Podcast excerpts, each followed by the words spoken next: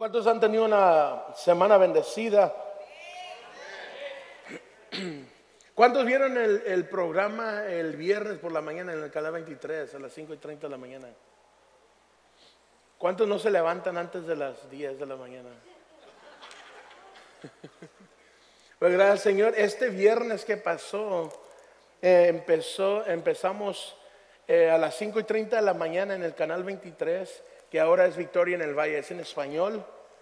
Amén. ahí estamos a las 5 y 30 de la mañana con la programación de Victoria en el Valle y pasamos el programa de, los domingos por la mañana. So, si se lo perdió en este domingo, a mí este viernes, este viernes que viene va a ser todos los viernes en español. Amén. Es algo bueno. Pónganse felices, contentos a las 5 y 30 de la mañana los viernes, después decir a tus familiares, a tus amigos, que enciendan la televisión y que miren la programación. Amén. Hay palabra que Dios quiere llegar a las familias, a las vidas. Hay personas que no se atreverían a entrar a la iglesia, pero sí prenden la televisión. Hay varias personas que, que están aquí en esta iglesia que nunca habían entrado a esta iglesia, pero a través de la televisión, a través del programa de Victoria en el Valle que empezamos hace, yo creo, fue como 6, 7 años, yo creo, atrás, que lo empezamos, alguien que estaba viendo la televisión, se querían quitar la vida, ya estaban en un momento muy desesperado y encendieron la televisión a esa hora de la madrugada y vieron al pastor Kevin predicando la palabra de Dios. Y eso transformó su vida, nos llamaron. Dijeron, ¿sabes qué? Me iba a quitar la vida. Y vinieron con toda su familia. Y las familias están todavía aquí en esta iglesia. Amén. Entonces, algo bueno. Amén. A las 5 y 30 de la mañana quizás digas, pues ¿quién se levanta a esa hora? ¿Tú te imaginas si alguien tiene problema que no puede dormir por la noche? Que está desesperado con cadenas, sus hijos perdidos, su esposo perdido, su esposa por un lado, alguna enfermedad que haya llegado, preocupaciones, cosas que el enemigo quiere usar para destruir a la persona y no pueden dormir, que hasta hay una programación donde pueden encenderlo, la televisión y ver y escuchar que Dios los ama, que Jesucristo dio su vida por ellos, que hay remedio para tu problema que hay solución. No es un tónico, una, algún cinto que te pones, sino que es la palabra de Dios, que es real y edifica. La palabra de Dios es algo que, que penetra, espada de dos filos, que penetra hasta el tuétano del hombre. Quiere decir que traspasa la carne, perdón, traspasa la carne, traspasa el hueso. Digan aleluya.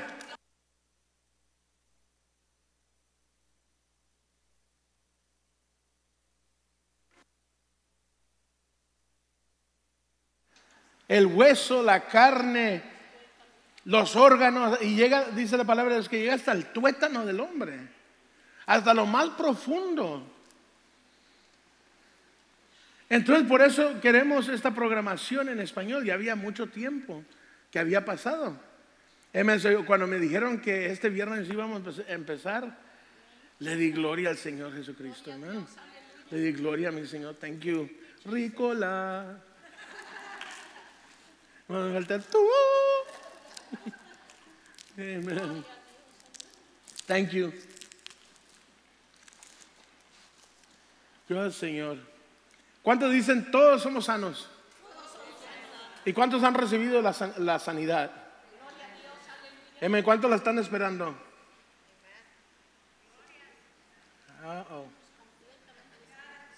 Mm. You got it o no got it? Lo tenemos. Amén. Se lo tenemos que explicar una vez más. La cruz y Jesús, la sangre, la muerte, la resurrección. En la cruz llegó todo. My no fue en partes. Cuando Jesús fue a la cruz, fue completamente a la cruz, llevó toda culpabilidad, toda enfermedad, toda dolencia, toda escasez, toda miseria, toda enfermedad. El diagnóstico que el médico te, te iba a dar a la edad de, de 40 años, o 30 años, o 50 años, Jesús ya lo llevó en la cruz. No más falta la manifestación aquí en la tierra, pero cuando lo recibes, ¡pum! Lo tienes. Amén. Por eso la Biblia dice, por sus llagas fuimos nosotros sanados, fuimos nosotros curados. Amén. Y yo, yo, o sea, ay pastor, estás hablando de sanidad y te están saliendo los mocos. Yo sé que mi Señor me ha sanado, me ha salvado.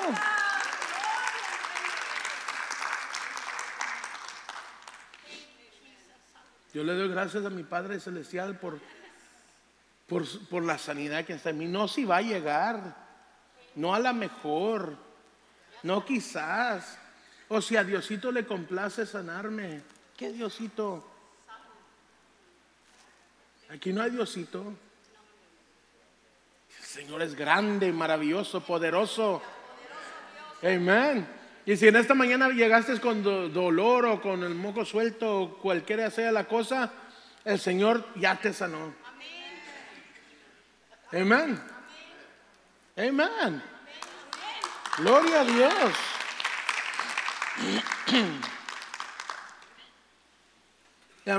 yo no estoy hablando de fake it till you make it. Amen. Yo no creo en faking nothing. Amen. Eh, ¿Cuántos conocen ese dicho, fake it till you make it? En español quiere decir, fake it hasta you make it. Eh, ¿Cómo se dice en español? Um, uh, fake it es, es, disimula hasta que lo tengas, más o menos quiere decir. O hazte como que lo tienes hasta que lo tengas. Pero se escucha más corriente en inglés. Pero aquí no estamos fingiendo ninguna cosa. Si creemos lo que Jesús hizo, ya es manifiesto. Amén. Son los anuncios. Viernes 5 y 30 de la mañana, Victoria en el Valle en español, canal 23.1, 23.1. Si tienen su televisión allí lo pueden encender. Si tienen um, cable o satélite y tienen ese el recorder, lo pueden grabar también. Ya que despiertan lo pueden ver. Pásenlo con sus amigos, sus familiares, avísenle a, otros también. También este próximo domingo, el día 29, tenemos dedicaciones de bebitos. Amén. Miren alrededor, aquí todavía estamos teniendo hijos. Amén, no estamos muy viejos. Sara lo tuvo. Viejo aquí. Cuidado. Nomás que las luces estén bajitas y haya flores, no, no sabes qué puede pasar. Amén. la próxima semana, el día 29, dedicaciones de bebitos. Si alguien necesita o quiere dedicar su, bebé, su, su ah, nietecito o alguna cosa, hable con Brother Eli al final y lo pueden anotar. Va a ser para el próximo domingo. ¿De niños? Sí, o más con que, con que no están canosos ya, está bien. ya es un bebito un poquito muy grande para dedicar.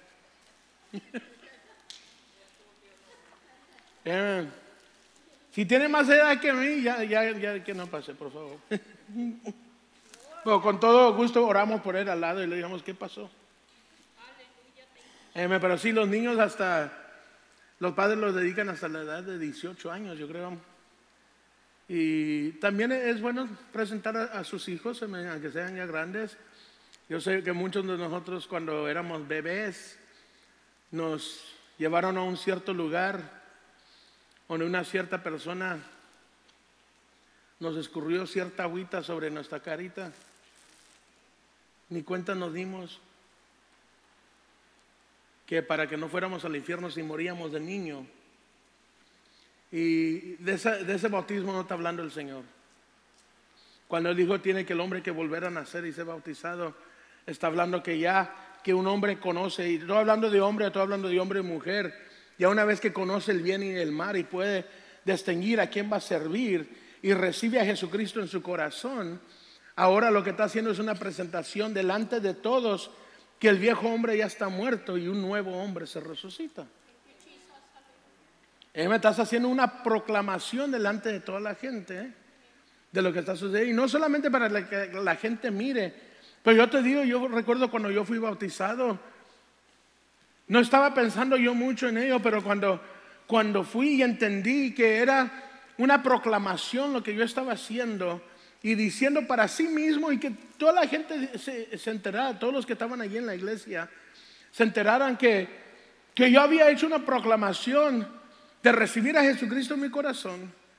Pero cuando entré al agua y salí, sentí donde toda la culpabilidad, toda la pesadez, todo lo que estaba allí se había quedado allí abajo. Y salí una nueva persona.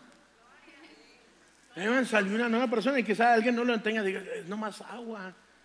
No. Es una, proclamación. Y si tú nunca te has bautizado, no sé por qué te hablaron porque no vamos a hacer bautismo todavía. Pero si tú quieres saber más tocante al bautismo, habla con nosotros. A los niños dedicación no los vamos a sacudir con agua ni nada. Queremos presentarlos delante del Señor. Amén. Hay una diferencia de presentarte un bebé y bautizar a un bebé. Amén. Presentárselo, se lo estamos presentando delante del Padre. Gracias, Señor, porque tú nos prestaste estos niños para dirigirlos en tu camino. Y los dedicamos al Padre. Que vayan a servir al Padre. Amén. Se los invitamos si tienen hijos, hijas, nietos, nietas, sobrinos, sobrinas. Y tengan permiso de traerlos. No se lo van a llevar por la noche y traerlos. Amén. Que tengan permiso de traerlos, los vamos a orar y los vamos a dedicar. Amén. También este jueves, ¿cuántos saben qué va a suceder este jueves? Eh, la campaña, la conferencia de fuego. Amén. ¿Cuántos están listos para más fuego? Amén. ¿Cuántos no saben lo que es fuego? Amén. Fuego este jueves, viernes y sábado. Vamos a estar aquí en la iglesia Fe Dios, aquí en este mismo lugar. Conferencia de fuego con el pastor Tomás Reyes, el pastor Víctor Vallejos su hijo también va a venir a ayudarnos en la alabanza y la adoración. Pastor Rey, no sé de dónde viene él. También Javier Galván y conjunto va a estar aquí. Y va a ser el jueves por la noche, viernes por la noche, el sábado por la mañana a las 10 de la mañana. Va a ser un panel de, de QA. Vamos, a vamos a abrir el lugar para preguntas que tengan ustedes. Vamos a, intentar de tener preguntas, si tienen preguntas de, la alabanza, la adoración, de evangelismo, de, pastoreo en México, diferentes cosas, cualquier pregunta que tú traigas, anótalas y vamos a intentar de darle respuesta de acuerdo a la palabra de Dios. Amén. So va a ser eso a las 10 de la mañana el sábado y luego a las 7 de la tarde terminamos aquí ese sábado por la noche. Va a ser algo tremendo, no te lo puedes perder. Invita a tus familiares, tus amigos, tus vecinos, tus hijos, tus hijas, tus nueros, tu, yerno, tus nueros, tu yerno, tu nuera. Amén. Y, principalmente invita a tus enemigos también. Amén. ¿Sabías hay personas que, que no, le hablan, no le hablan a las personas que que son malos con, ellos porque no quieren que se entregue al Señor. Han venido personas a mí y me dicen, ay pastor, esta persona me ha hecho tanto problema y, tanta cosa, y yo nunca le he hecho nada, nunca le he dicho nada y me trata bien feo. Y le dije, ¿sabes qué? Le has hablado con amor, le has presentado al Señor. No, hombre, ¿para qué le voy a presentar al Señor? Yo no quiero que vaya al cielo conmigo. Imagínate. ¿Te imaginas? Yo quiero que mis enemigos vayan al cielo también. Amén. Las personas, ¿sabes? Yo quiero que reciban a Jesucristo en su corazón. Amén. Y que estén en el cielo con nosotros. Amén. Eso es para todos. Amén. Si tú, si tú tienes enemigos, invítalos. Ya, pastor, yo no tengo. Tú sabes. Tú sabes cuáles son los enemigos que han venido. ¿Sabes qué? Pero esta semana van a ser salvos. Amén. ¿Cuántos creen que va a haber un cambio en sus vidas? Amén. Gloria al Señor. Pues están listos para la palabra de Dios. Amén. ¿Cuántos están en su, su bolígrafo? Su lápiz, su pluma, su... ¿Qué más, qué más le dicen? Que el bolígrafo, lápiz, pluma. ¿Eh? ¿Cómo? Lapicero. También. El tinta en palo. Como sea, sáquenlo allí, tengan un papelito, alguna cosa para anotar. Aleluya.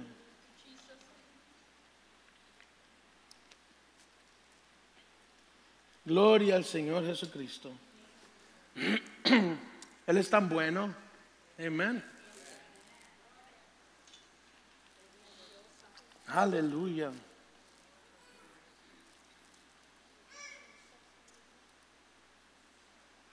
Eres grande, Señor. Génesis. Vamos a ir, a Génesis. Génesis 1, 10 al 12. Génesis 1, 10 al 12.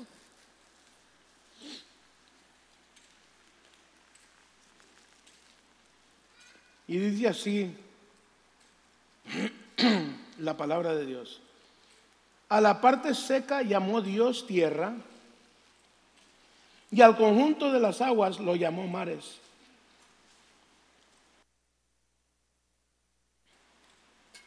Y vio Dios que era bueno. Después dijo Dios, produzca la tierra hierba verde, hierba que dé semilla, árbol que dé fruto según su especie, cuya semilla esté en él, sobre la tierra. Y lo sigue diciendo, y fue así, produjo pues la tierra hierba verde, hierba que da semilla, según su naturaleza, y árbol que da fruto, cuya semilla está en él, según su especie, y vio Dios que era bueno. Uh. me encanta esto, eh, eh, eh, aquí donde dice esto. Y fue así, produjo pues la tierra hierba verde, hierba que da semilla según su naturaleza, y árbol que da fruto cuya semilla está en él. Aleluya. Oh, thank you. Thank you. Me encanta esta palabra porque allí mismo en el jardín el Señor dijo que cada mata, cada, cada árbol dará semilla y fruto de lo que ya está en él. Amén. Y me encantó esto porque ¿sabes qué? Y ya saben, ya dile a tu vecino, la ofrenda. Dile a tu vecino, ándale, prepárate. Agarra tu bolsa, mema. Y ahí viene el ciclón de la ofrenda. y se agarran de la bolsa. Amén, pero sabes, la Biblia dice, Jesús lo dijo, Dios lo dijo, dará semilla de lo que ya está dentro de él. Y sabes que el hombre es de la misma forma. Nosotros damos de lo que ya está dentro de nosotros. Amén. Si hay amor dentro de ti, ¿qué vas a dar? Amor. Pero si hay enojo, ¿qué vas a dar? Enojo. Amén. Si hay tristeza en ti, no me dejen solo. Que sale tristeza. Amén. Si hay prosperidad, ¿qué va a brotar? entonces debe que ser la semilla que está dentro de ti que va a producir hacia afuera fruto. Y Dios se, se alegró cuando empezó a salir fruto de la semilla que ya estaba dentro del árbol. Imagínate si desde el principio las matas, los árboles, las plantas de, frutas, de legumbres, de todas estas cosas, que no hubieran dado buen fruto, ¿dónde estuviéramos nosotros ahorita? ¿Qué sería de la vegetación para comer? A muchos les gusta la ensalada, a mí pues se mira bien bonito cuando lo adornan en el plato. Eh, está muy bonito y mi esposa me dice, ¿por qué no te comes la ensalada? Y de vez en cuando sí me la como, cuando me siento como conejo, me la como. Amén, allí, pero me gusta más como se adorna y se mira bien bonito. Siempre vegetales y todo que están en buena salud se miran buenas para comer. Pero ¿cuántos han mirado que les ponen un platillo delante de usted? Vamos a decir una hamburguesa Vayan a un restaurante, cualquier restaurante. Y yo soy, yo soy, todos hacen eso. Yo soy del tipo que no importa cómo venga, siempre le quito el pan de arriba para ver qué está abajo. Y si miras una lechuga, un pedazo de lechuga que está ya medio café y medio... ¿Te lo vas a comer? ¿Qué es lo primero que hace? Se levanta el mexicano ay, mira lo que me pusieron. Y yo tengo un familiar, no voy a decir quién, pero es mi hermana. Y cuando le hacen algo mal en su comida, se levanta y vale con mira lo que me hicieron. Hasta la voz le cambia y, y todo por un pedazo de lechuga. Pero cuando la lechuga está bien crujiente así, se mira bien fresca y tiene todavía sudorcito del, agua, así de, está frío, tiene agüita y todo, y luego te lo pones en la boca y lo muerdes. Ay, dices, ay, qué rico. ¿Sabes qué vino de, buen, de buena semilla? Amén. Porque tuvo crujiente, estuvo bueno, pero cuando está todo café y todo, ni quieres ver la mata. Porque está bien fea. O imagínate si no hubiera habido buen fruto en el principio, ¿dónde estuviéramos nosotros? Y así es la misma forma del hombre. Si en el principio no hubo buen fruto y no se ha diseñado el hombre a producir buen fruto, para el futuro la semilla va a estar mala o va a quedar estéril. Se muere la semilla, por eso las personas han sufrido desde antes, por eso mucha gente dice, desde que mamá y papá estaban, mi abuelito y abuelita, siempre ha faltado en la familia. Amén. Cuando dicen, yo recuerdo abuelito y abuelita, nomás tenían frijoles y arroz, estaban muy felices, pero no tenían más que eso. Y sus papás también no tenían nada. Y luego nacieron ustedes entre esa familia y no han tenido nada. No ha producido nada. ¿Por qué? Porque la semilla no produció, entonces no tuvo buen remedio. Pero de la forma que se produce buena semilla es de alimentar la planta. Amén. ¿Quieres buena semilla? Cualquier granjero, cualquier persona que, trabaja con matas y con todo eso sabe que si se encarga de la, de la semilla, o vamos, vamos a decir, se encarga de las matas, de la planta, y la cuida y le da nutrición y le da todo eso, cuando crezca la fruta, y le saque la semilla a la fruta, esa semilla ya lleva nutrición, lleva todo lo que necesita para cuando esa semilla se siembre una vez más, va a producir buen fruto.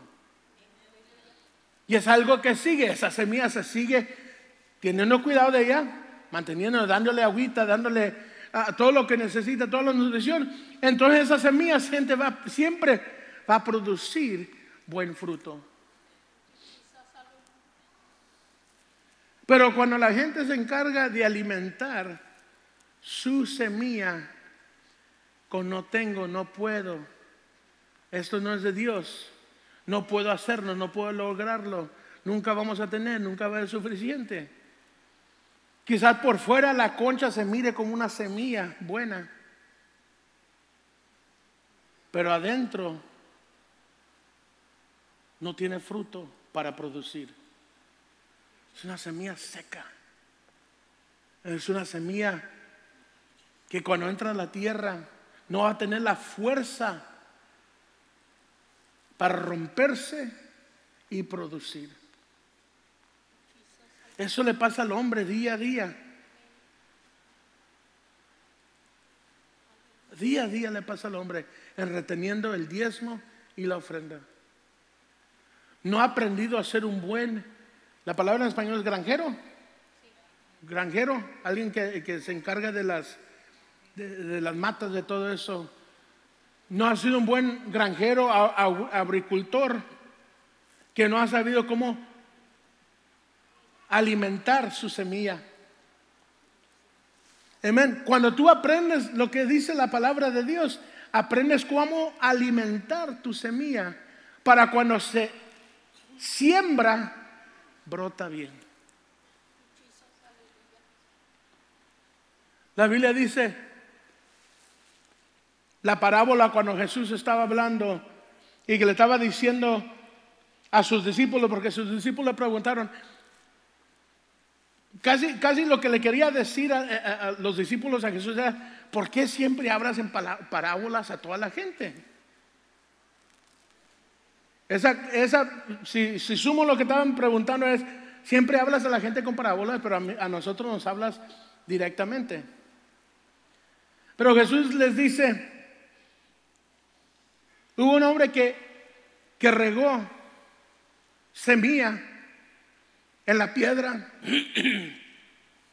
Eh, eh, cayó sobre la piedra, uno cayó sobre la grama y, X cosa y luego cayó sobre buena tierra. Y uno se ahogó, se murió, otra, otra creció un poquito y, y murió. Pero la única que creció fue cuál? La que cayó en buena tierra. Pero ¿qué sucedió? Es porque hay personas que reciben la palabra de Dios pero no usan la palabra de Dios para suplementar o para alimentar su semilla. Y les voy a dar un ejemplo.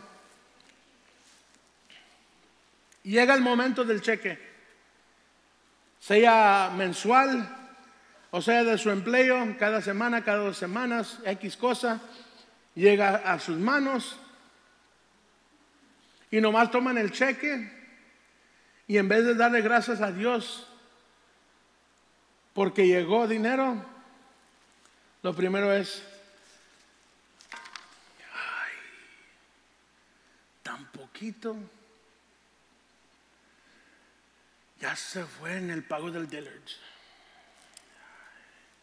Y esto y que el otro, ya lo va a gastar, se van al banco, firman su cheque,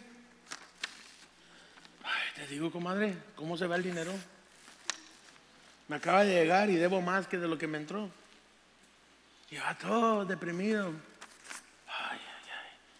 Firman y lo ponen. Y el banquero le dice, ¿cómo está el día? Pues, me da el cheque, pero se va como agua. Ahí te va, ténganlo todo.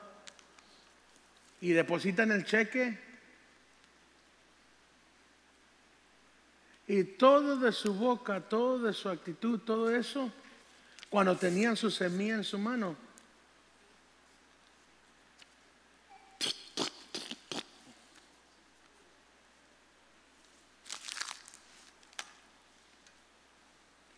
Y lo depositaron.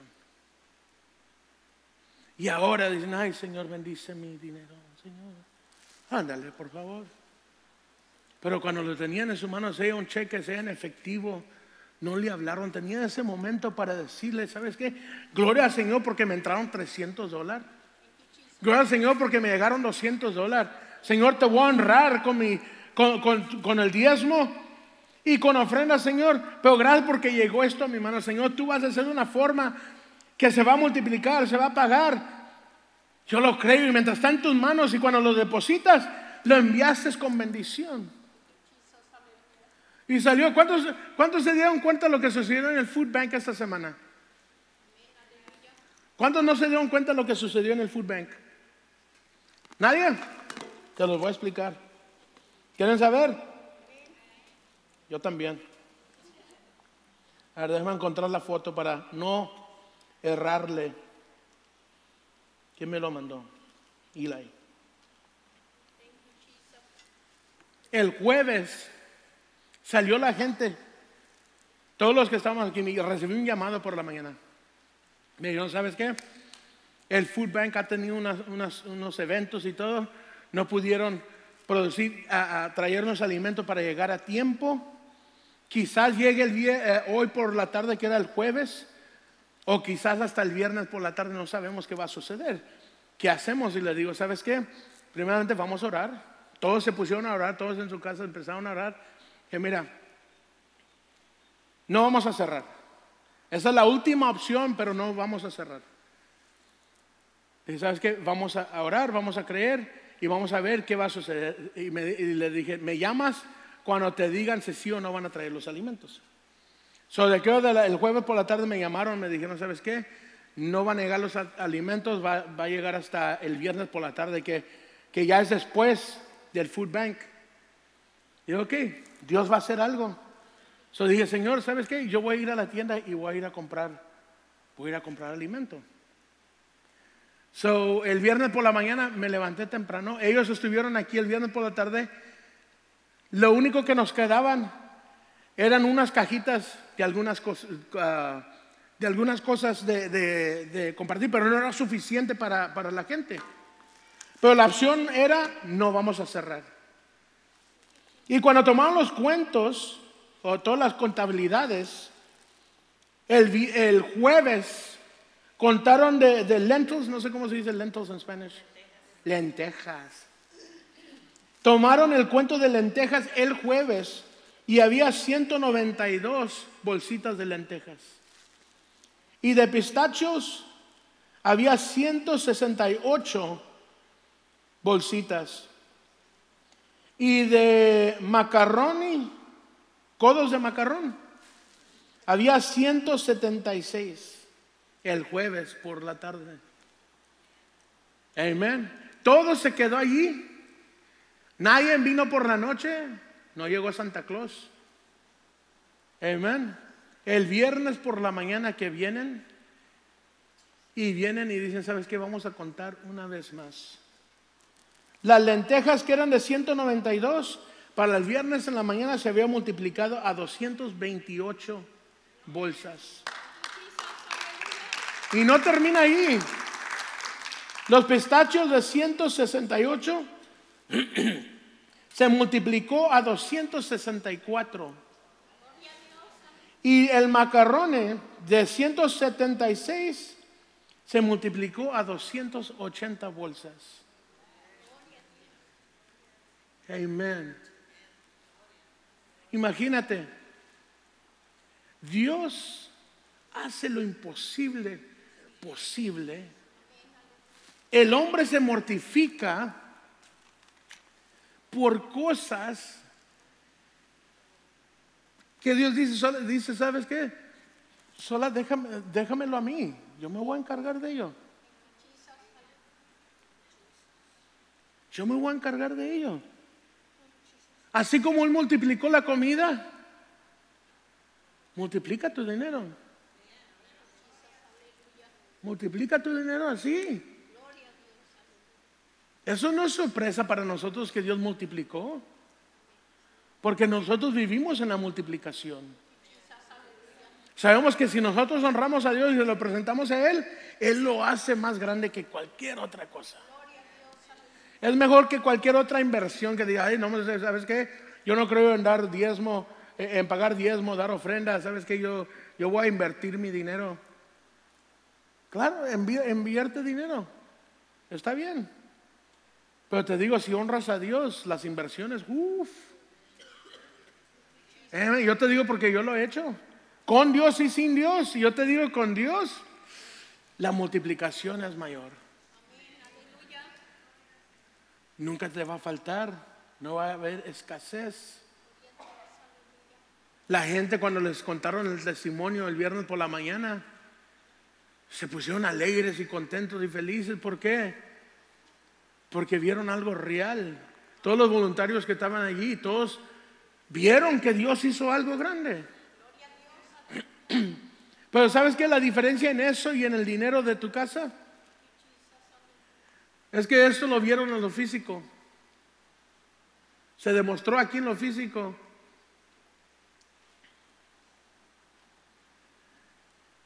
Y era para alguien más.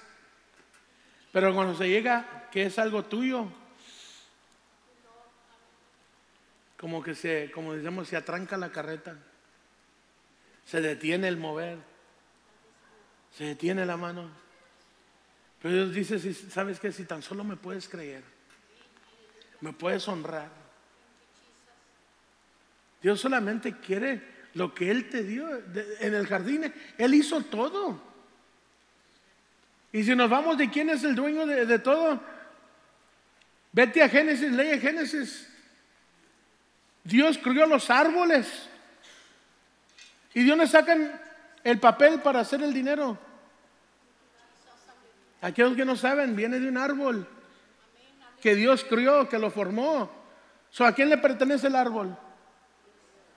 ¿A quién le pertenece el dinero? Entonces nosotros solamente somos administradores, pero no somos dueños de ello.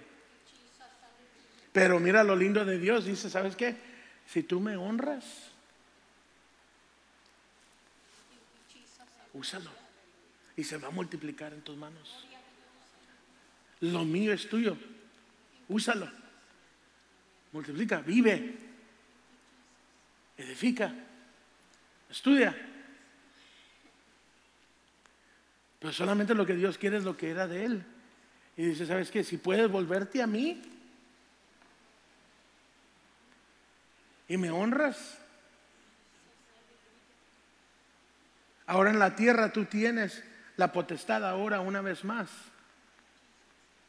de gobernar sobre todo lo que está en la tierra. Porque te has vuelto a Dios. Hubo la separación de Dios y el hombre, todos lo saben. Cuando Adán y Eva se separaron de Dios al comer. Pero Dios dijo, ¿sabes qué? Si te vuelves a mí, me honras, la primera cosa es recibir a Jesucristo en tu corazón. Amén. Primera cosa. Y recibe la gracia del Señor, de, Dios, porque Jesús murió en la cruz. Ahora dice, vuélvete a mí y yo me volveré a vosotros. Ahora te vuelves a Él, lo honras a Él. Ahora Él se manifiesta en la tierra y Satanás no puede contigo.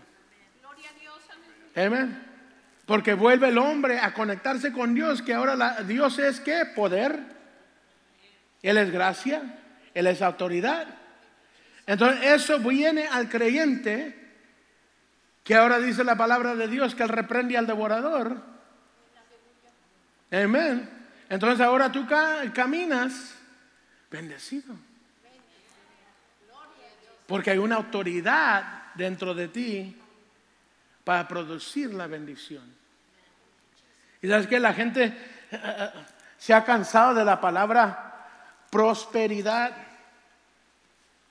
Mucha gente, como cuando dice prosperidad, dice, es como si tallan los dedos contra la padera, así, un chalkboard.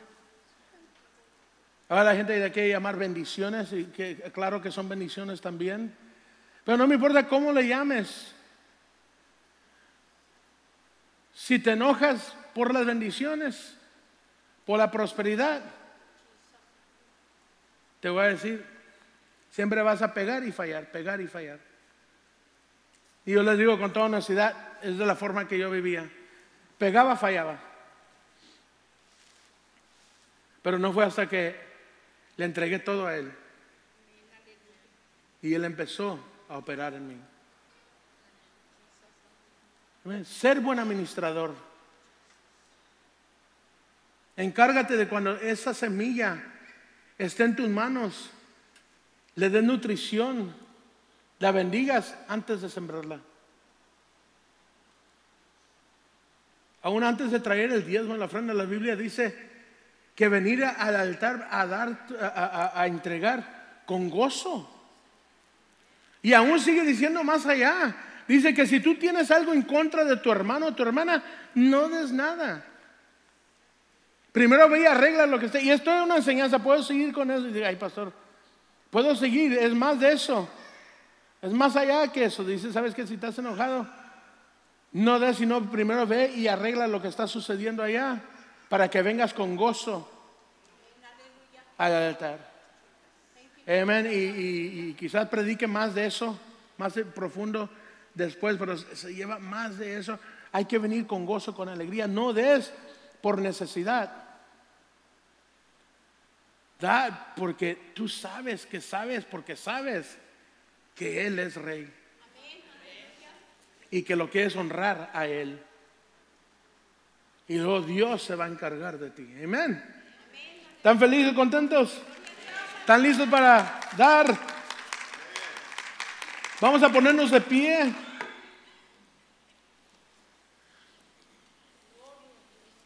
Aleluya.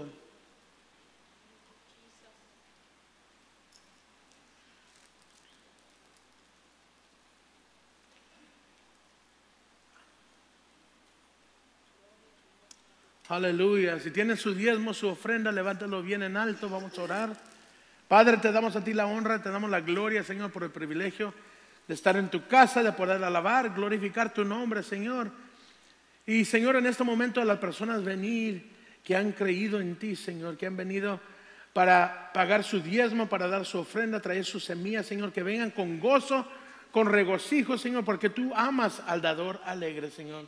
Te bendecimos, te damos honra y te damos gloria en el nombre de Cristo Jesús. Amén, amén, amén. Pueden pasar y entregarlo.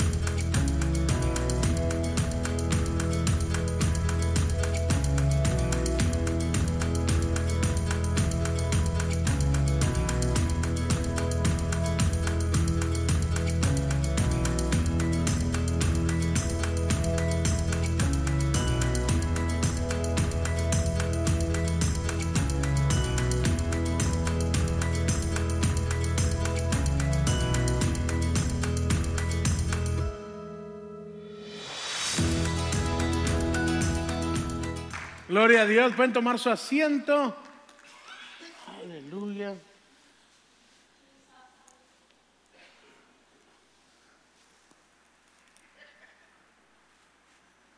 Aleluya. ¿Todos están bien? Bendecidos, felices. En menos quedan 37 minutos. ¿Qué haremos? ¿Quieren la palabra de Dios? Amén. Seguimos con la palabra. Aleluya. ¿Sabes? ¿Cuántos tienen aquí? Vamos a decir, déjame hacerme un poquito más para allá en caso que necesite algo. Me voy a bajar para abajo. Ay, estoy haciendo un split.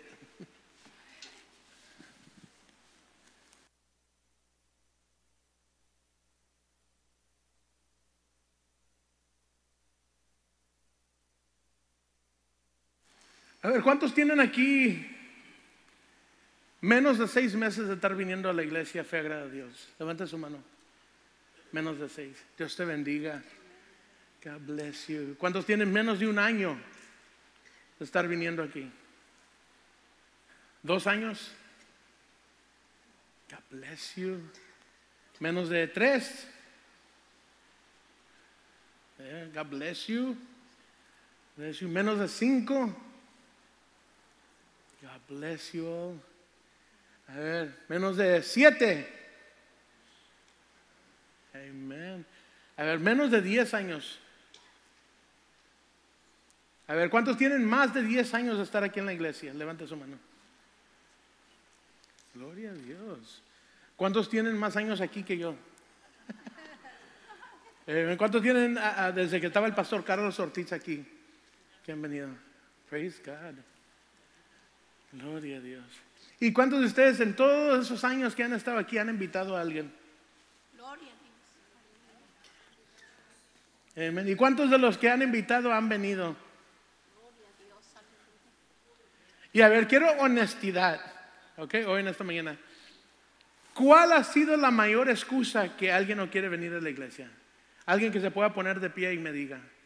Pero que sea algo no que piensen que fue eso, sino que le dijeron, por esta razón no voy allí. A ver, a ver, brother Miguel. Mi único día de descanso. Wow.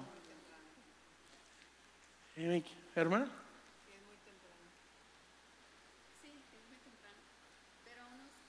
las cámaras ¿Por las cámaras? Ah, no quieren que los miren que están alabando a Dios. ah, unos por las cámaras no quieren que los miren que están alabando a Dios. Wow, Gloria. Que solo están pidiendo dinero. Ey, les dije, quiero honestidad. Eh, ¿Quién más? Yes. Que es muy temprano. All right. Entonces vamos a, a- a- a ver unas cosas.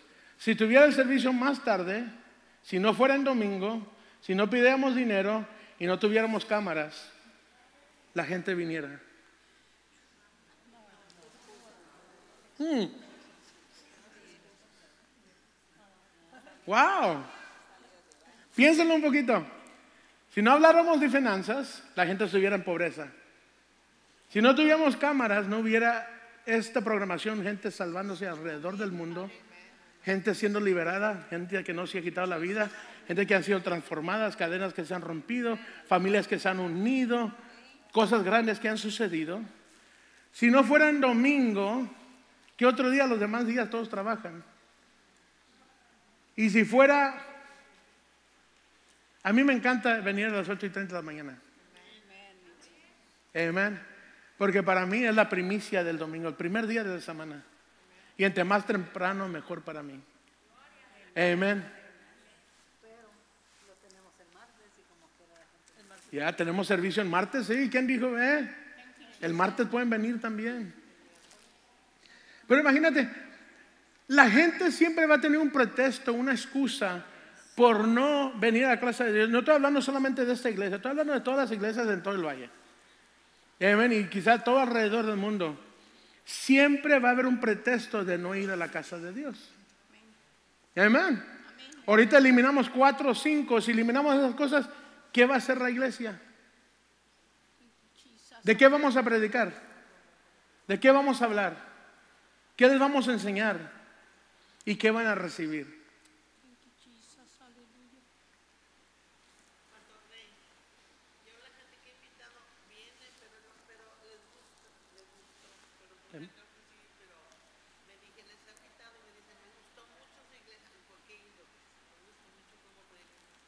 Amén. Amén. Ya, personas vienen una que otra vez y sabes que no es para hablar más de la gente ni nada de eso. Pero ustedes, los que han invitado a personas, saben lo que les han, han dicho. Y algunos de ustedes han tenido pena de decirnos por qué, por qué no vienen, pero sabemos.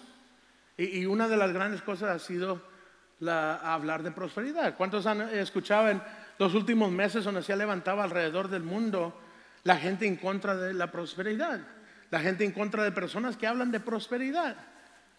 Pero sabes que una cosa que me ha enterado, si la gente se enoja por 10% de lo que es de Dios y critica a la gente de Dios porque están viviendo en prosperidad y en libertad de esa forma, entonces realmente no han conocido al Rey de Reyes. Porque si 10% los puede detener de la gloria de Dios, no lo conocen. Y yo te digo, cuando lo conoces, no solamente el 10, le quieres dar todo. Y estoy hablando no 10% de tu dinero, sino que todo el tiempo de tu vida, de, tu, de, tu, de, todo lo que tú eres, de todo tu vida, de tu sed, de tu tiempo, se lo quieres dar todo, todo a Él. Porque te enamoras. Y no, parece como que entre más das de, de ti, no estoy hablando de dinero ahorita, de tu tiempo, de tu vida, parece que no das abasto con eso. Pues la gente no ha realizado y no ha conocido verdaderamente el amor de Dios. Y Jesús dice, vuélvete a tu primer amor. Vuélvete a Dios. Cuando la gente se enamora de Él, cambian las cosas. Cambia las circunstancias, cambia todo. Hoy, hoy en esta mañana quedan exactamente media hora. Y tenía un mensaje para, para predicar. Pero no sé por qué el Señor me está diciendo que, que les cuente mi testimonio. ¿Está bien si, si hablo de mi testimonio? Amén. No se enojan. Ay, pastor, ya lo escuché muchas veces. Ay, ya lo escuché. No. Yo siento que hay alguien eh, eh, a través del internet ahorita que está viendo que necesita saber estas palabras. Y no va a tomar mucho tiempo y no me voy a meter en mucho detalle. Si hablaría totalmente, muchos de ustedes no conocen mi testimonio total. Si lo contaría, saldrían de aquí llorando y desmayados. Pero quiero hablar solamente unos minutos. ¿Me permiten? All right. Un poquito de agua.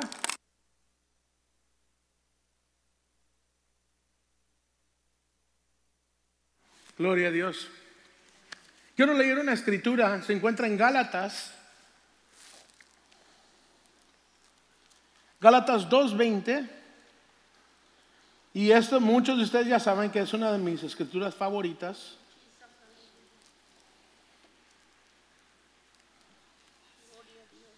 Y dice así, con Cristo estoy juntamente crucificado y ya no vivo yo, mas Cristo vive en mí.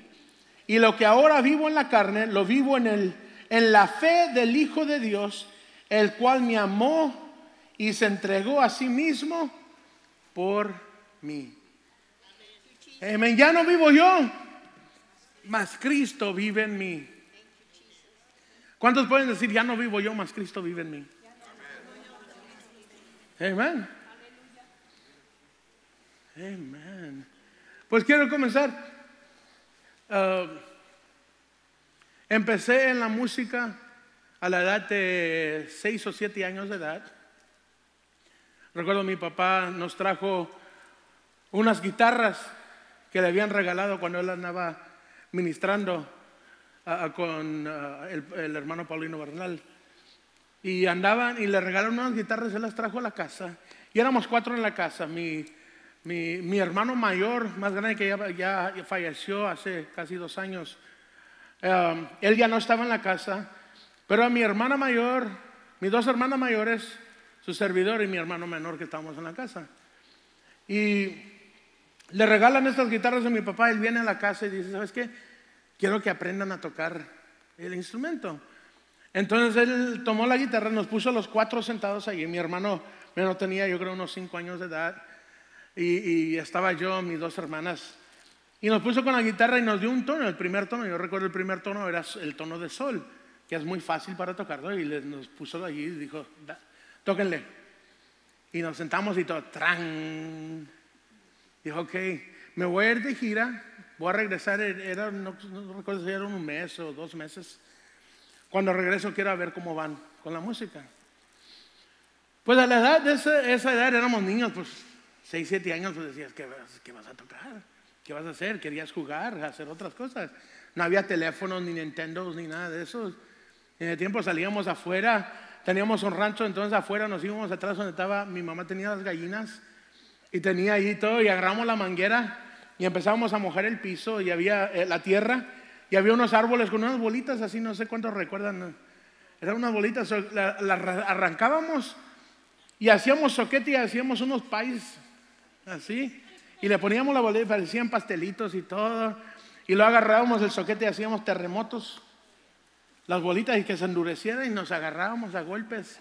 Ahí con esa tierra y todo, nos pegábamos y entrábamos a la casa todos mugrosos y, y todo eso. Yo recuerdo un fenómeno de hoy para hoy en día, pero en ese tiempo había algo de, fenómeno que cuando yo quería hablar con, con, un amigo que estaba lejanos, agarraba un pedazo de papel y agarraba una pluma, un bolígrafo, y le escribía, y luego había una cosa, se llamaba un sobre, y, envolvía ese, ese, papelito con palabras escritas en ella, Lo ponía en el sobre y luego tenía una cosita así encima y que le ponía.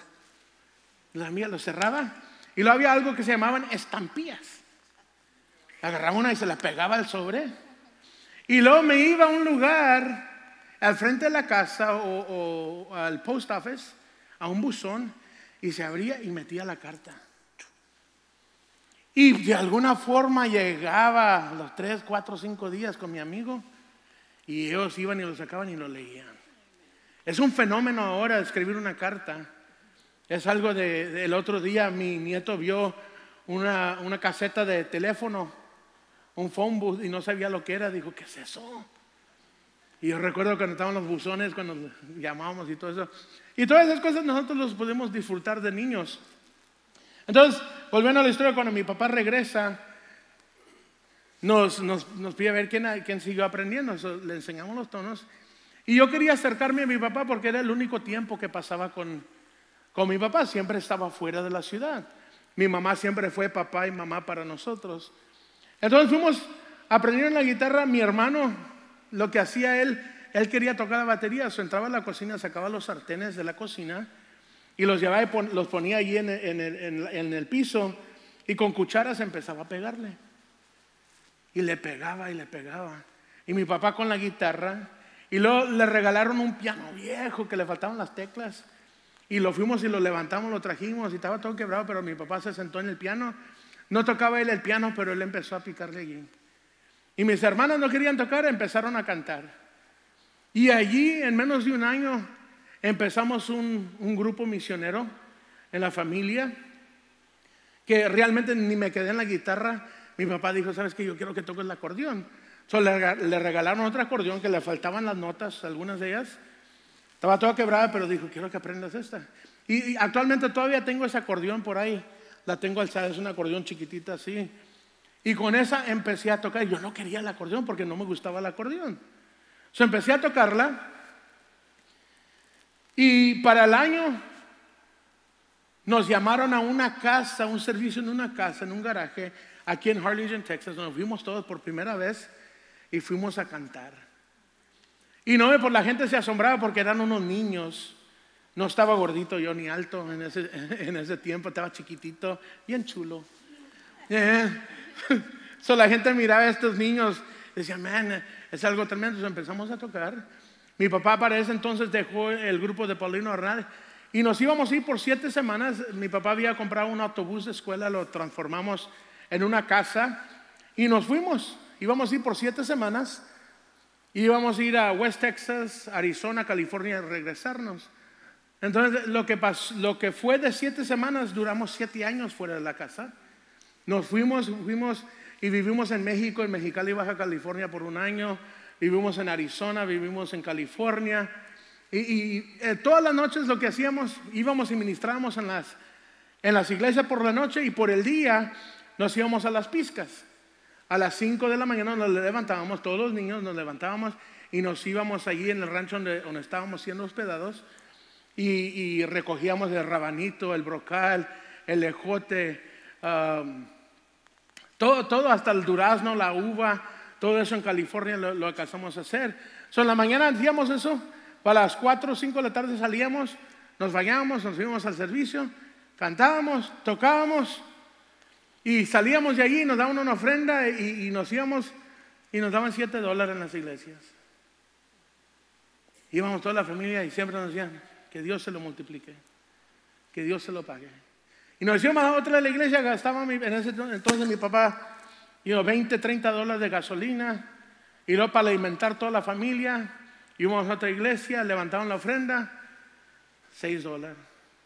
Y algunos lugares, pues, hermano, no se recogió nada, pues yo le bendiga, que le vaya bien. Y nos íbamos. Entonces, durante el día estábamos laborando y por la noche estábamos en el ministerio, y eso pasó por muchos años. Y empecé yo, y yo puedo decir que aún mis hermanos, empezamos a tener resentimiento en contra de la iglesia. Decíamos, ¿sabes qué? Aquí estamos nosotros sacrificándonos, cantando, ministrando. Mi mamá predicaba y mirábamos milagros y mirábamos todas las cosas que sucedían. Y al final, Dios te bendiga que te vaya bien. que la gente no estaba hablando de las bendiciones de Dios. Entonces, si el pastor no está hablando de eso, la gente nunca lo va a recibir. Si el pastor no, lo está viviendo, la gente nunca lo va a caminar. Y yo estaba viendo todo esto con mis ojos y dije, ¿sabes qué? Tiene que haber algo más. Y seguimos tocando y empezamos a, viajar. A la edad de, 15 años volvimos a, Texas. Ya no teníamos casa, no teníamos nada. Algunos conocidos se habían quedado con nuestra casa, no nos habían dicho nada. Mi, mi padre lo estaban pagando, pero se quedaban con todo. No quisimos pelear. Y llegamos y rentamos una casa aquí en primera. Cuando llegamos allí, ah, mi papá y, Paulino Bernal eh, volvieron a hablar y se juntaron de nuevo. Mi papá empezó a viajar otra vez. Al poco tiempo empecé yo a tocar el bajo allí con, el, hermano Paulino y luego mi hermano la batería y empezamos a salir. Para, eh, para ese entonces ya nosotros no estamos preocupados de levantar la ofrenda. El pastor Paulino es el que levantaba la ofrenda y nosotros teníamos nuestro sueldo cada semana. Y Dios nos estaba bendiciendo de esa forma. Imagínate un joven de, 15 años, 16 años, recibiendo un sueldo bueno y yendo por todo el mundo. Andábamos viajando por todas partes de Estados Unidos, partes de México y hasta finalmente a tener nuestro propio avión para ir a estos lugares. Fuimos hasta las Islas Marías. Ah, no sé cuántos conocen las Islas Marías. Las Islas Marías es una prisión que es una isla y toda la isla es una prisión. Gracias Señor nos permitieron que voláramos allí, llegamos y esa noche que tuvimos allí les cantamos, les ministramos. Cientos de, hombres de allí recibieron a Jesucristo, estos hombres que son prisioneros en ese lugar, recibieron al Señor. Y todas las noches mirábamos las cosas que Dios estaba haciendo. Pero para mi vida yo ya iba creciendo, tenía 17, 18 años, 19 años creciendo, y yo para mí ya no era un ministerio, sino que era un trabajo. Y yo miraba lo que Dios estaba haciendo, pero para mí era, Dios se está moviendo, pero, pero está bien. A mí me gusta cantar, me gusta tocar. Y luego cuando había bastante gente que iba a vernos, pues con más, eres un joven que la gente se estaba poniendo de acuerdo. Y luego mirabas que las muchachas te, hacían guato y, todo eso. Dije, pues está buena la cosa. Amén. So, era joven, no estaba casado ni nada. Y, empecé a practicar cosas que no debía de estar haciendo, estando en el ministerio. Y llegó un tiempo cuando yo me estaba sintiendo, aunque estábamos subiendo económicamente, emocionalmente y físicamente, me estaba sintiendo triste, me estaba sintiendo que no había sentido, le había faltado respeto a la gente ya, yo no tenía respeto principalmente para las mujeres, porque en el camino había visto tantas cosas y experimentado tantas cosas que había llegado algo fuerte sobre mí. Y sabes qué, yo, esto no tiene eso. Entonces lo que empecé a hacer, mi hermano y yo empezamos a levantar pesas. Empezamos a levantar pesas y dijimos, ¿sabes qué? Si puedo cambiar mi físico, quizás me sienta mejor por dentro. Y empecé a levantar las pesas y, eso como que nada. Y luego fue la primer, el primer día, yo recuerdo la primera vez que me inyecté con, con steroids. Recuerdo, la, la, yo no, me odiaba las agujas, pero ese, ese día que dije, ¿sabes qué? Tengo que hacer un cambio. Se empecé y me inyecté. Yo recuerdo me inyectaba en los lados, en los brazos, donde quiera cada dos, tres días iba y me inyectaba. Nos íbamos a México a ir a, a tomar eso, buscando algo diferente para transformarlo de afuera, porque pensaba que si transformaba lo de afuera, lo de adentro iba a seguir. Pero sentía que entre más cambiaba lo de afuera, lo físico, lo de adentro más se estaba empudreciendo. Llegué a la edad de 21 años cuando conocí una muchacha y no, sé ni cómo pasó que nos, nos, nos, ah, casamos. Así rápidamente nos casamos. Y a las dos semanas que nos casamos me fui yo en gira a, ir a ministrar con el, con el grupo. Y cuando regreso me entero que dos semanas después que nos habíamos casado, ella había abortado un bebé. Y, cuando yo, yo, me sentía peor, ya me sentía mal adentro. Y luego cuando me di cuenta de esto, voy y la confronto y le digo, ¿qué pasó? Y ella me dice, sabes, yo no sé si era tuyo si era de otro, otro muchacho que yo estaba con él. Y eso me causó bastante dolor. Yo dije, ¿sabes qué? Si hubiera sido mío o no, yo hubiera sido un padre. Y eso más me causó dolor. Y más me hundía. Y, y lo primero que pensé fue, si la dejo, ¿qué va a decir la gente? Ando en un ministerio bien conocido, ¿qué va a decir la gente? Entonces por cinco años me quedé en ese matrimonio. Pero nosotros viajábamos 200 a 250, 300 días por año. So, me gustaba a mí andar en el camino que, estar en la casa porque era siempre pleito, siempre discusiones y todo eso. Yo me la pasaba allá levantando pesas, haciendo mi cosa y más hundiéndome en el pecado. Estando en el ministerio, yo le digo a la gente, yo era un cristiano profesional. En los, en- los servicios yo siempre hablaba en lenguas cuando era tiempo de hablar en lenguas. Yo podía recitar los- las escrituras, levantaba las manos, conocía los coritos, todos eran hermanos, los saludaba. Cuando alguien se iba a caer, yo era el primero que corría y lo agarraba, los bajaba, era cordial con la gente, podía hacer todo y todos si miraban lo, lo de afuera decían, qué buen cristiano es, mira cómo ayuda, mira cómo es amable, ay esto y que el otro. Yo adentro me estaba muriendo. Me estaba secando espiritualmente. Conozco una mujer y tuve dos hijos con ella, estando casado, que ahora mis hijos radican en San Antonio, Texas, que mi hija acaba en diciembre tuvo una niña, so soy abuelito también de ese lado, y ella tuvo una, una nena. Pero estando en esto dije, ¿sabes qué, qué voy a hacer? Ahora estoy casado, tuve este, esto fuera de matrimonio, pero fue la culpa de ella y empecé a culpar a todo el mundo que en vez de culparme a mí. Yo hice las decisiones, yo tomé esos pasos y dije, Señor, ¿sabes? Ya no puedo con esto. Y luego lo peor fue cuando la gente se empezó a enterar lo que había hecho. Y yo pensaba que la gente me iba a llamar, ay hermano, estamos orando contigo, que Dios te va a resolver los problemas. Entonces, no hombre, me llamaban y me echaban. Pastores, ministros, tú, que esto y que el otro, tú no debes que estar. Y tú, ve, escóndete, nunca salgas jamás, que nadie te mire, que esto y que el otro. Y yo me sentía como, yo sé que yo causé la culpabilidad de mí, pero necesito a alguien que me ayude. No necesito que me critiquen, que me subajen, ya, ya sé lo que hice. Alguien deme un salvavidas. Y nadie me pudo levantar. Nadie me pudo dar una palabra de ánimo. Pero un día llegué aquí a la iglesia, fe a Dios. Y recuerdo, iba pasando y el pastor Carlos Ortiz iba en su, en su carro y se detuvo. Y abrí yo la ventana de mi carro y yo me sentía bien feo adentro. Y él me dice, me dice, Ray, imagina tu vida como un juego de fútbol. Digo, cuando vas jugando fútbol y tienes la, eh, la bola en tu mano, el fútbol, y se te cae de tus manos, ¿te quedas viendo el balón o lo levantas y sigues corriendo? Me dijo, necesito que te levantes y corras. Él fue el único de toda la gente, y no porque eh, eh, fue mi suegro, fue el único que me dio una palabra que me levantó. Y ese momento escuché sus palabras y me fui para la casa. Y sabes que me gustó lo que me dijo, pero todos los demás me odian.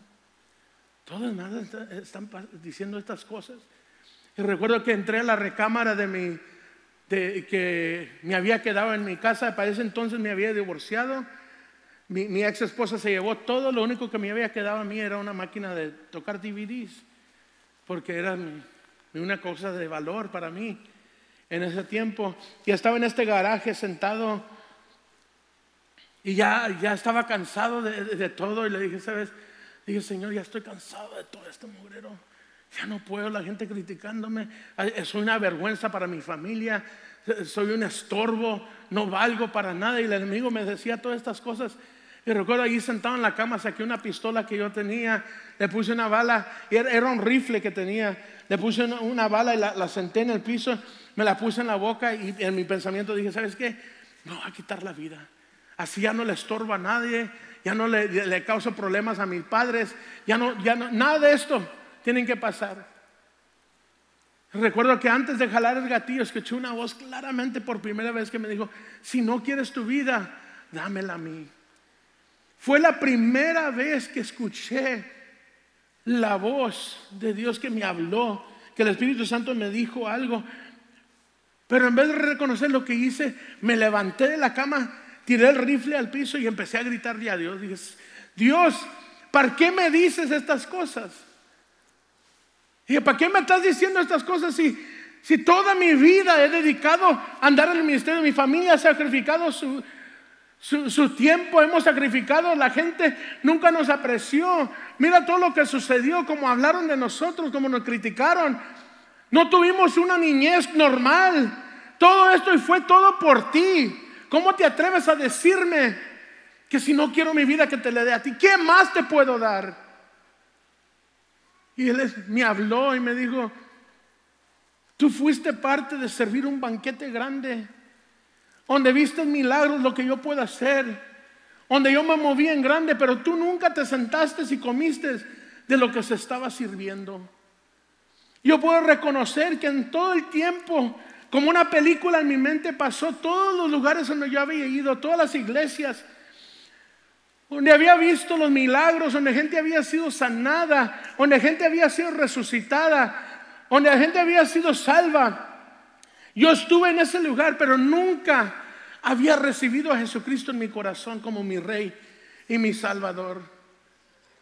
Ese momento reconocí que sin Cristo yo no era nada, no, no importaba qué tanto cambiara lo de afuera, no, importa, no importaba cuánto cambiaría mujeres, no importaba cuánto dinero ganaría, no importaba qué hiciera. Nada de eso me iba a traer gozo, ni paz, ni felicidad. Lo que yo necesitaba era que Jesús llegara y gobernara en mi corazón. Yo recuerdo en ese momento por primera vez, sin que nadie estuviera alrededor de mí, sin que nadie me estuviera viendo, viendo a ver, ay, qué tan bueno es. Yo caí de rodillas en ese cuarto solo él vino a mi corazón. Abrí mi corazón y dije, Señor, cámbiame, transfórmame. Quiero que me hagas una nueva persona. Estoy cansado de estar cansado. Estoy cansado de estar triste. Estoy cansado de fingir que tengo gozo cuando adentro me estoy muriendo. Y por primera vez sentí unos brazos sobre mí mejores que un abrazo de una madre. Sentí el amor de Él, donde me levantó y me, arrulló y me, me dijo, ¿sabes qué? Yo quiero ser todo para ti. Y ese momento, por primera vez, en vez de estar tratando de levantarme en alto, por primera vez me entregué a Él. Y sentí un descanso que llegó sobre mi vida. Y Él me dijo, te voy a levantar más rápido que como tú caíste. Y le dije, Señor, haz de mí lo que quieras. Aún le dije, si me quieres llevar, ya llévame. Y sabes que, pero yo me entrego a ti, haz de mí lo que tú quieras. Y te digo, en menos de un año, mi vida se transformó. Transformó totalmente. Conocí a Julie, nos casamos. Dios abrió la puerta para entrar en la música como director de alabanza aquí en la iglesia Fe a hace más de 20 años atrás. Empecé a, cantar, el Señor empezó a bendecirme, a escribir cantos, empezamos a hacer grandes cosas. Y hace cinco años el Señor nos dio el privilegio de ser pastores ahora aquí en la iglesia, la iglesia Fe agrada a Dios. Personas con defectos, Personas que el mundo nos había dicho que no valíamos. No sirves para nada, escóndete, nunca salgas. Cuando el enemigo me decía, no vales, quítate la vida. Cuando todo había venido en contra de mí, el amor de amores nunca se dio la vuelta de mí. Él me encontró ahí donde estaba yo tirado y perdido. Y me dijo, déjame renovarte. En esta mañana el mensaje es, simple. Quizás no viviste la vida que yo he vivido, quizás ha sido peor o, o menos peor que la mía, pero el resultado va a ser el mismo. Si recibes a Jesucristo como tu Señor y Salvador, estarás en el cielo el día que tú mueras.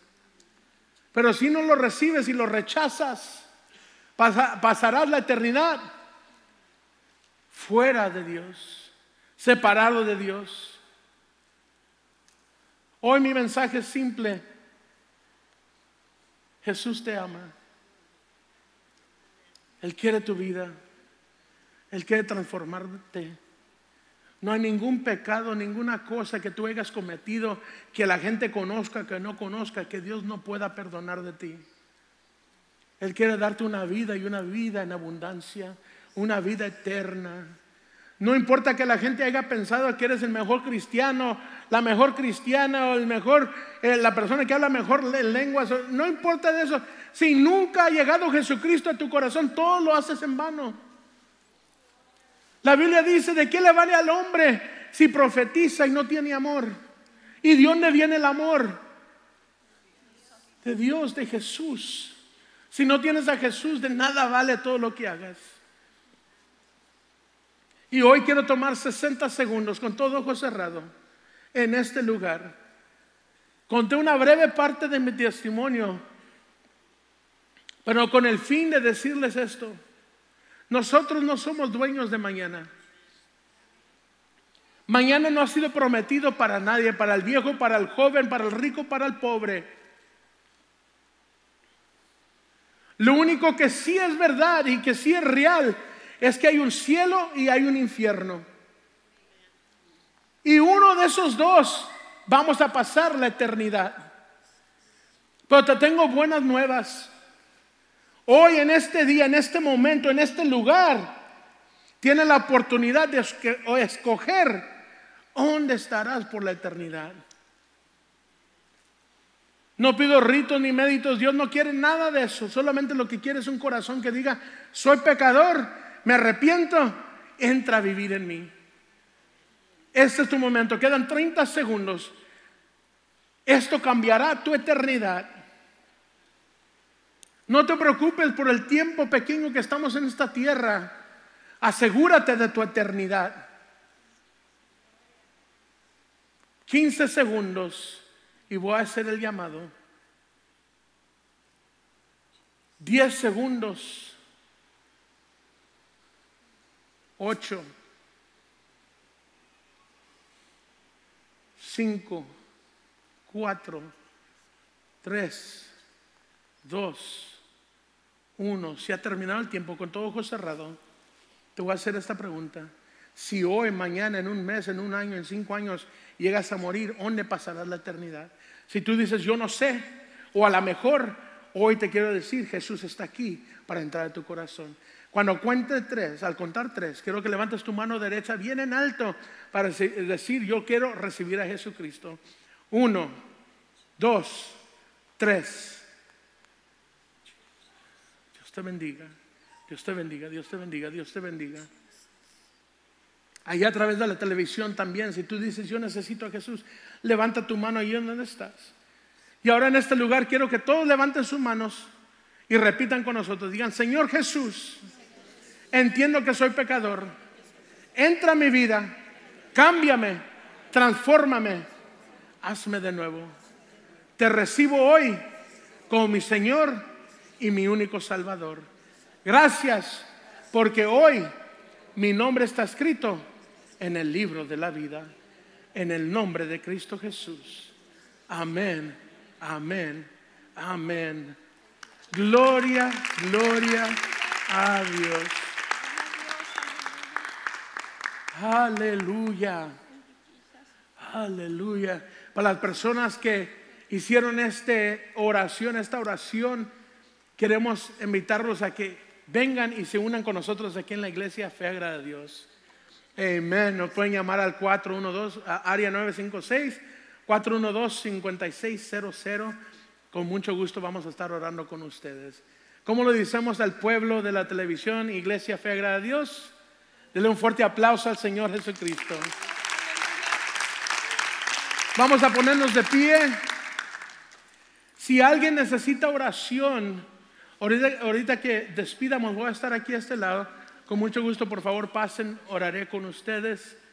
Los amamos, los bendecimos. Recuerden, el martes estamos aquí con servicio a las 7 de la tarde en español.